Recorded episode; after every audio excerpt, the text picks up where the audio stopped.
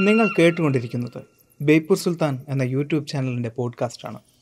ഇതിൽ പറയുന്ന കാര്യങ്ങൾ വിശ്വസിക്കാതിരിക്കാൻ നിങ്ങളുടെ കഴിവിന്റെ പരമാവധി നിങ്ങൾ ശ്രമിച്ചുകൊണ്ടേയിരിക്കുക. ആ ശ്രമത്തെ ഞാൻ തോൽപ്പിച്ചുകൊണ്ടേയിരിക്കും.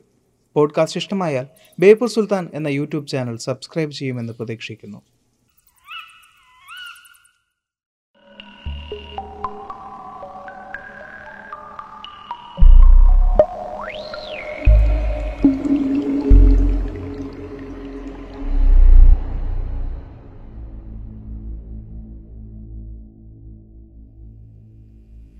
റാസ്പുട്ടിൻ. അങ്ങനെ ഒരു പേര് കേൾക്കുമ്പോൾ നമ്മുടെ മനസ്സിലേക്ക് ആദ്യം ഓടിയിരുന്നത് റാ റാ റാസ്പുട്ടിൻ എന്ന ബോണിയമ്മിന്റെ ഗാനമായിരുന്നുവെങ്കിൽ ഇന്ന് ഏറ്റവും കൂടുതൽ ആളുകളുടെ മനസ്സിലേക്ക് ഓടി വരുന്നത് ആ ഗാനത്തിന് ചുവടുവെച്ച രണ്ട് കുട്ടികളുടെ നൃത്തമാണ്. അവർ മനസ്സിൽ പോലും കരുതാത്ത രീതിയിലേക്ക് അതിനെ വ്യാഖ്യാനിക്കപ്പെട്ടുവെങ്കിലും ലോകം മുഴുവൻ അവരോടൊപ്പം നിന്ന് അതിനെതിരെ പ്രതികരിച്ചുകൊണ്ടിരിക്കുകയാണ് എന്നാൽ നമ്മൾ ഇന്ന് സംസാരിക്കാൻ പോകുന്നത് നമ്മളിന്ന് ചർച്ച ചെയ്യാൻ പോകുന്നത് കാലം മറന്നുകൊണ്ടിരിക്കുന്ന ഒരു ചരിത്രത്തെക്കുറിച്ചാണ്. ഹോളി ഡെവിൾ അല്ലെങ്കിൽ വിശുദ്ധ സാത്താൻ എന്നൊക്കെ അറിയപ്പെട്ട റാസ്പുട്ടിൻ എന്ന ഭ്രാന്തനായ സന്യാസിയുടെ ചരിത്രത്തെക്കുറിച്ച്. അറിയാം ചരിത്രത്തിന്റെ ഇരുണ്ട ഇടനാഴികളിൽ രഹസ്യങ്ങളും ശാപങ്ങളുമായി വിളിച്ചിരിക്കുന്ന റാസ്പുട്ടിന്റെ ചരിത്രത്തെക്കുറിച്ച്. കയറിപ്പോരൻ ചങ്ങായിമാരെ ബേപ്പൂർ സുൽത്താന്റെ ദുനിയാവിലേക്ക്.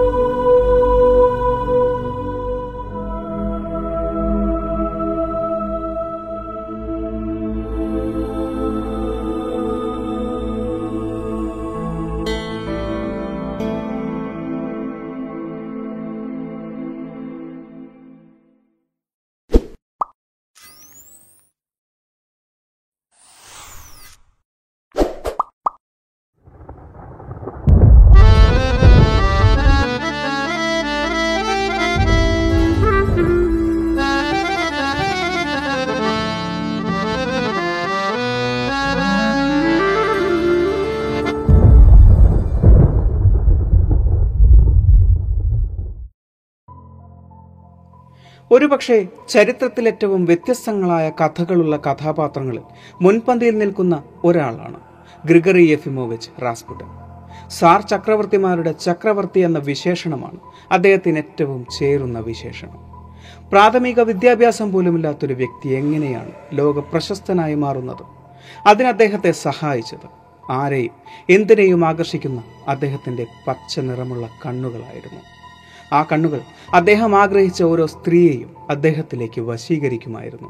അതിൽ രാജ്ഞിമാരും രാജകുമാരിമാരും അടങ്ങിയിരുന്നു. ആയിരത്തി എണ്ണൂറ്റി അറുപത്തി ഒമ്പതിൽ സൈബീരിയയിലെ പൊക്രോസ്കി എന്ന ഗ്രാമത്തിൽ ഒരു കർഷക കുടുംബത്തിലായിരുന്നു റാസ്പുട്ടിൻ ജനിച്ചത്. ദരിദ്ര കർഷകനും കുതിരവണ്ടിക്കാരനുമായിരുന്ന യഫിം റാസ്പുട്ടിന്റെ മൂന്ന് മക്കളിൽ ഇളയവനായാണ് ഗ്രിഗറി റാസ്പുട്ടിൻ ജനിക്കുന്നത്. അദ്ദേഹത്തിന് അഞ്ചു വയസ്സുള്ളപ്പോൾ തന്നെ അദ്ദേഹത്തിന്റെ അമ്മ മരിച്ചു. ഭാര്യ മരിച്ച ദുഃഖത്തിൽ റാസ്പുട്ടിന്റെ പിതാവ് ഒരു കടുത്ത മദ്യപാനിയായി മാറുകയായിരുന്നു.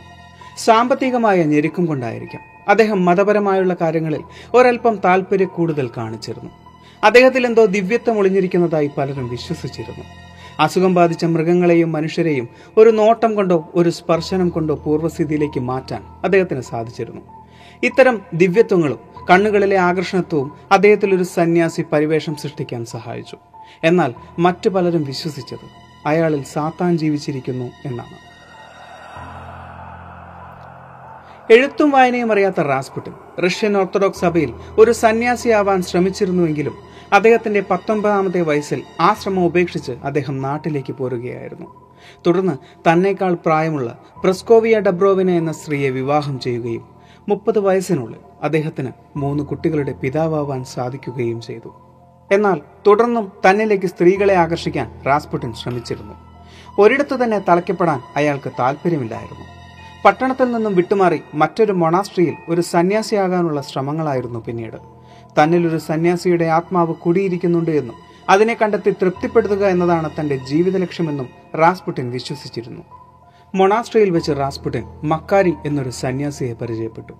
സാർ ചക്രവർത്തിയുടെ ഗുരുവായിരുന്നു മക്കാരി. മക്കാരിയുമായുള്ള ചർച്ചയ്ക്കൊടുവിൽ റാസ്പുട്ടിൻ ഒരു ആത്മീയ യാത്രയ്ക്കൊരുങ്ങി. തണുത്തുറഞ്ഞ സൈബീരിയൻ താഴ്വരകളിലൂടെ ആത്മീയമായ ഒരു യാത്ര. സ്വയം പീഡിപ്പിച്ചുകൊണ്ടുള്ള ഒരു യാത്രയായിരുന്നു അത്. കുളിക്കാതെ ഭക്ഷണം കഴിക്കാതെ പട്ടിണിയെ ജീവിത രീതിയാക്കി മാറ്റിയ ദുസ്സഹമായ ഒരു യാത്ര. കാലങ്ങൾക്ക് ശേഷം റഷ്യ കാണുന്നത് മറ്റൊരു മനുഷ്യനെയായിരുന്നു. തീഷ്ണമായ കണ്ണുകളുള്ള നീണ്ട താടിയുള്ള അലസമായി കിടക്കുന്ന മുടികളുള്ള ഒരു മനുഷ്യനെ. അത് അദ്ദേഹത്തിന് ചുറ്റും വിശ്വാസികളുടെ ഒരു സമൂഹത്തെ തന്നെ സൃഷ്ടിച്ചു. അവർ റാസ്പുട്ടിന് വേണ്ടി പള്ളികൾ പണിതു. സ്ത്രീകളായ വിശ്വാസികൾ അദ്ദേഹത്തെ സ്നാനം ചെയ്തു. മാറാരോഗികളെ ഒരു സ്പർശനം കൊണ്ട് അദ്ദേഹം ആരോഗ്യവാന്മാരാക്കി മാറ്റി. പ്രവചനങ്ങളെ യാഥാർത്ഥ്യമാക്കി മാറ്റി. അവിടെ റാസ്പുട്ടിൻ എന്ന ആൾ ദൈവം ജനിക്കുകയായിരുന്നു. എന്നാൽ അന്നുവരെ കണ്ടും കേട്ടുമുള്ള പ്രാർത്ഥനാരീതികളായിരുന്നില്ല അവരുടേത്. കേട്ടുപരിചയമില്ലാത്ത പല ഭാഷകളിലുള്ള പ്രാർത്ഥനകളും രാത്രി കുർബാനകളും ഉണ്ടായിരുന്നു. അവരുടെ പല ആരാധനാരീതികളും രക്തം ചൊരിയുന്നതായിരുന്നു. കൂട്ടമായി രതിക്രീഡകളിൽ ഏർപ്പെടുകയും സ്വയം പീഡിപ്പിക്കുകയും ആഹ്ലാദിക്കുകയും ചെയ്യുന്ന ഒരുതരം ആരാധനാരീതി. അവരുടെ ആരാധനാമൂർത്തി ദൈവമല്ലെന്നും അത് സാത്താനാണെന്നും പലരും വിശ്വസിച്ചിരുന്നു. അതിനെ പൂർണമായും വിശ്വസിപ്പിക്കുന്ന രീതിയിൽ തന്നെയായിരുന്നു റാസ്പുട്ടിന്റെ വളർച്ചയും. അതോടെ റാസ്പുട്ടിനെ കുറിച്ചുള്ള നിഗൂഢതകൾ പരക്കുകയായിരുന്നു. അപ്പോഴേക്കും റാസ്പുട്ടിൻ എന്ന ആൾ ദൈവം ആ നാട് മുഴുവൻ പ്രശസ്തനായി മാറിയിരുന്നു. ആയിരത്തി തൊള്ളായിരത്തി പന്ത്രണ്ട് സാർ ചക്രവർത്തി റാസ്പുട്ടിനെ കൊട്ടാരത്തിലേക്ക് ക്ഷണിക്കുകയുണ്ടായി. രാജകുമാരനായ അലക്സി ഒരു അപകടത്തിൽപ്പെട്ട് കിടപ്പിലായിരുന്നു. ശരീരത്തിലെ ഒരു ചെറിയ മുറിവിൽ നിന്നും രക്തം വാർന്നൊഴുകുക എന്ന അസുഖമായിരുന്നു അദ്ദേഹത്തിന്. ഹിമോഫീലിയ ബാധിച്ച് രക്തം കട്ടപിടിക്കാതെ വാർന്നൊഴുകുക എന്ന അവസ്ഥ. പല വൈദ്യന്മാരും പലതും ശ്രമിച്ചു നോക്കി. പക്ഷേ യാതൊന്നും ഫലിച്ചില്ല. എന്നാൽ റാസ്പുട്ടിൻ ചെന്ന് രാജകുമാരന്റെ നെറുകയിലൊന്ന് തലോടി. അദ്ദേഹത്തിന്റെ കാൽക്കൽ മൂന്ന് മെഴുകുതിരി കത്തിച്ചു വെച്ച് അല്പനേരം പ്രാർത്ഥിച്ചു. മൂന്ന് മണിക്കൂർ നേരത്തെ പ്രാർത്ഥനയ്ക്ക് ശേഷം റാസ്പുട്ടിൻ പറഞ്ഞു കുമാരന്റെ മേൽ പതിഞ്ഞ മരണത്തിന്റെ നിഴൽ നീങ്ങിപ്പോയിരിക്കുന്നു. അദ്ദേഹം ജീവിതത്തിലേക്ക് മടങ്ങി വരികയാണ്. ആ വാക്കുകൾ അന്വർത്ഥമായി മാറുകയായിരുന്നു. രാജകുമാരൻ ജീവിതത്തിലേക്ക് മടങ്ങി വരികയായിരുന്നു. അതോടെ റാസ്പുട്ടിൻ ലോക പ്രശസ്തനായി മാറുകയായിരുന്നു. എന്നാൽ അന്ന് വരെ കണ്ട റാസ്പുട്ടിൻ ആയിരുന്നില്ല. പിന്നീട് അയാൾ സാർ ചക്രവർത്തിയുടെയും രാജകുടുംബത്തിന്റെയും പ്രിയപ്പെട്ടവനായി മാറുകയായിരുന്നു.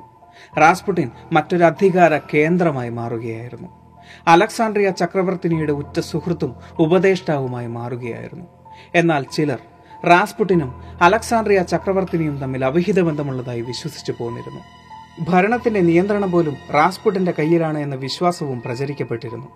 രാജകുടുംബത്തിന് മേൽ നിയന്ത്രണം കൈവന്നതോടെ റാസ്പുട്ടിന്റെ പ്രീതി പിടിച്ചുപറ്റാനായി പലരും പലതും അയാൾക്ക് മുമ്പിൽ കാഴ്ചവെച്ചു. പ്രഭു കുടുംബങ്ങളിലെ സ്ത്രീകൾ പോലും അയാളുടെ അടിമകളായി മാറി. സ്ത്രീകളും മദ്യവും അയാളുടെ ലഹരിയായി മാറി. റാസ്പുട്ടിനുമായി ബന്ധപ്പെട്ടാൽ ഐശ്വര്യവും സമ്പത്തും കൈവരിക്കാമെന്ന് വിശ്വസിക്കുന്ന സ്ത്രീകൾ പോലും ആ കാലഘട്ടത്തിലുണ്ടായിരുന്നു. അതിനായി പല പ്രഭു കുടുംബങ്ങളും അയാളെ വീട്ടിലേക്ക് ക്ഷണിച്ചു വരുത്തി ഭാര്യമാരെ കൂട്ടിക്കൊടുത്തിരുന്നതായും ചരിത്രകാരന്മാർ പറയുന്നു. എത്രത്തോളം പാപം ചെയ്യുന്നു അത്രത്തോളം ദൈവത്തോട് അടുക്കുന്നു എന്നതാണ് റാസ്പുട്ടിന്റെ സിദ്ധാന്തം. ഇത് പ്രചരിപ്പിച്ചാണ് അദ്ദേഹം ചുറ്റുമുള്ളവരുടെ പാപബോധം ഇല്ലാതാക്കിയത്. ഇത്തരം ചിന്തകളും അദ്ദേഹത്തിന്റെ വളർച്ചയും അദ്ദേഹത്തിന് ഒരുപാട് ശത്രുക്കളെയും ഉണ്ടാക്കി. അവരിൽ രാജകുടുംബത്തിൽപ്പെട്ടവരും ഉണ്ടായിരുന്നു ശരിയായ ഒരു സന്ദർഭത്തിനു വേണ്ടി അവർ തക്കം പാത്തിരിക്കുകയായിരുന്നു. ചക്രവർത്തിയുടെ മുമ്പിൽ റാസ്പുട്ടിൻ ഒരു വിശുദ്ധനായിരുന്നു. എന്നാൽ ചുറ്റുമുള്ളവർ അയാളെ കണ്ടിരുന്നത് ഒരു രാജ്യദ്രോഹിയായാണ്. അയാളുടെ പ്രവൃത്തികൾ രാജ്യത്തെയും രാജവംശത്തെയും ഇല്ലാതാക്കുമെന്ന് അവർ വിശ്വസിച്ചിരുന്നു. ആയിരത്തി തൊള്ളായിരത്തി പതിനാലിൽ റാസ്പുട്ടിനെതിരെ ഒരു വധശ്രമം നടന്നിരുന്നു. ആളുകളെ വഴിതെറ്റിക്കുന്നു എന്ന് ആക്രോശിച്ചുകൊണ്ട് ഒരു സ്ത്രീ കത്തികൊണ്ട് കുത്തുകയായിരുന്നു. വയറ്റിൽ കുത്തേറ്റ റാസ്പുട്ടിൻ അന്ന് മരണത്തിൽ നിന്നും തിരിച്ചു വന്നതാണ്. റാസ്പുട്ടിൻ മരണപ്പെട്ടിട്ടില്ല എന്നറിഞ്ഞ ഒരു കൂട്ടം ചെറുപ്പക്കാർ അയാളെ വകവരുത്താനായി ഒരു സന്ദർഭം തന്നെ സൃഷ്ടിക്കാൻ തീരുമാനിച്ചു. അതിലൊരാളായിരുന്നു സാർ ചക്രവർത്തിയുടെ ബന്ധു കൂടിയായിരുന്ന ഫെലിക്സ് യൂസപ്പോ എന്ന ചെറുപ്പക്കാരൻ. അങ്ങനെ ഒരു സന്ദർഭം അവർക്ക് ലഭിച്ചത് ആയിരത്തി തൊള്ളായിരത്തി പതിനാറിലാണ്. തന്റെ ഭാര്യയ്ക്ക് റാസ്പുട്ടിനെ നേരിട്ട് കാണാൻ ആഗ്രഹമുണ്ട് എന്ന് പറഞ്ഞ് അയാൾ റാസ്പുട്ടിനെ വീട്ടിലേക്ക് ക്ഷണിക്കുകയായിരുന്നു. റാസ്പുട്ടിൻ അത് സ്വീകരിക്കുകയും ചെയ്തു. റാസ്പുട്ടിനോട് കൂറുള്ള ഒരു കാവൽക്കാരൻ താക്കീത് നൽകിയിരുന്നുവെങ്കിലും അത് ചെവിക്കൊള്ളാതെ ഫെലിക്സിന്റെ ക്ഷണം സ്വീകരിച്ച് റാസ്പുട്ടിൻ അയാളുടെ വീട്ടിലേക്ക് യാത്ര തിരിക്കുകയായിരുന്നു. തന്റെ വീട്ടിലേക്ക് വന്ന റാസ്പുട്ടിനെ ഫെലിക്സും സുഹൃത്തുക്കളും ചേർന്ന് സ്വീകരിച്ചിരുത്തുകയും മദ്യം വിളമ്പുകയും ചെയ്തു. എന്നാൽ റാസ്പുട്ടിന് ഫെലിക്സിന്റെ ഭാര്യയെ കാണാനായിരുന്നു തിടുക്കം.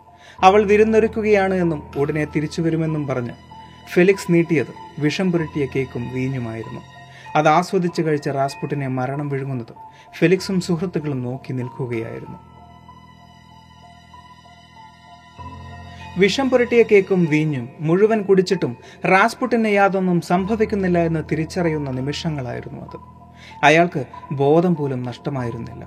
അപ്പോഴും അയാൾ അന്വേഷിച്ചു കൊണ്ടിരുന്നത് ഫെലിക്സിന്റെ ഭാര്യയെക്കുറിച്ചായിരുന്നു. ക്ഷമ നശിച്ച ഫിലിക്സ് ഭാര്യയെ വിളിക്കാൻ എന്നോണം അകത്തേക്ക് പോയി ഒരു കൈത്തോക്കുമായി തിരികെ വന്നു. മദ്യം നുണഞ്ഞുകൊണ്ടിരുന്ന റാസ്പുട്ടിന് നേരെ അയാൾ നിറയൊഴിച്ചു.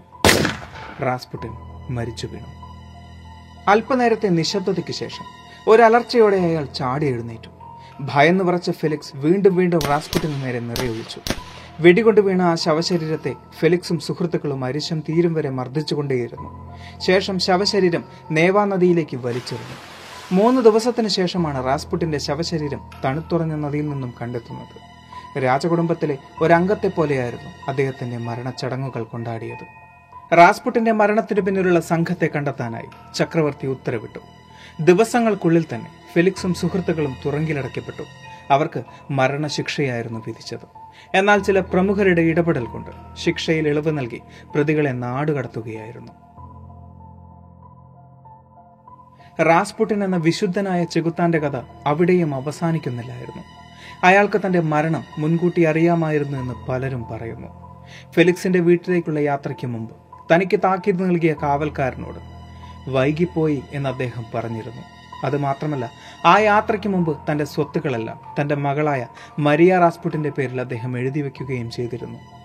റാസ്പുട്ടിന്റെ മരണശേഷം ആയിരത്തി തൊള്ളായിരത്തി പതിനെട്ടിൽ ബോൾഷെവിക്കുകൾ സാർ ചക്രവർത്തിയിൽ നിന്നും ഭരണം പിടിച്ചെടുത്തു. ആയിരത്തി തൊള്ളായിരത്തി പതിനാറിൽ അലക്സാണ്ട്രിയ ചക്രവർത്തിനിക്ക് റാസ്പുട്ടിൻ ഒരു കത്തെഴുതിയിരുന്നു. അതിൽ പറഞ്ഞത് ഇങ്ങനെയായിരുന്നു.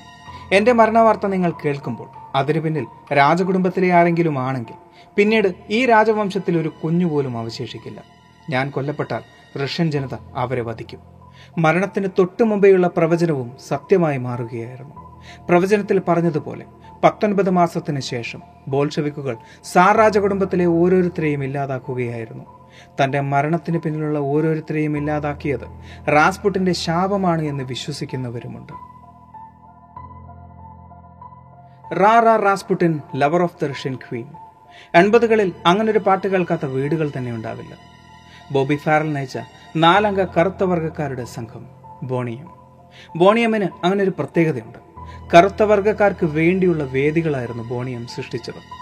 റാസ്പുട്ടിൻ എന്ന കാസറ്റ് വിറ്റുപോയത് ലക്ഷക്കണക്കിനാണ്. രണ്ടായിരത്തി പത്ത് ഡിസംബറിൽ ബോബി ഫാറൽ സെന്റ് പീറ്റേഴ്സ്ബർഗിലെ ഒരു പ്രോഗ്രാമിന് ശേഷം ഉറങ്ങുകയായിരുന്നു. പിന്നീട് അദ്ദേഹത്തെ ആരും കണ്ടിട്ടില്ല. അദ്ദേഹത്തിന്റെ ശവശരീരമായിരുന്നു പിന്നീട് എല്ലാവരും കണ്ടത്. അദ്ദേഹത്തിന്റെ മരണത്തിനും ഒരു ദുരൂഹതയുണ്ടായിരുന്നു. ആ മരണം സംഭവിച്ചത് റാസ്പുട്ടിന്റെ മരണ നഗരത്തിൽ തന്നെയാണ്. റാസ്പുട്ടിന്റെ മരണ ദിനത്തിൽ തന്നെയാണ്. ഇനി റാസ്പുട്ടിനിൽ വിശ്വസിക്കുന്നവർ കരുതും പോലെ റാസ്പുട്ടിന്റെ ശാപം അവരെയും പിന്തുടരുന്നുണ്ടോ.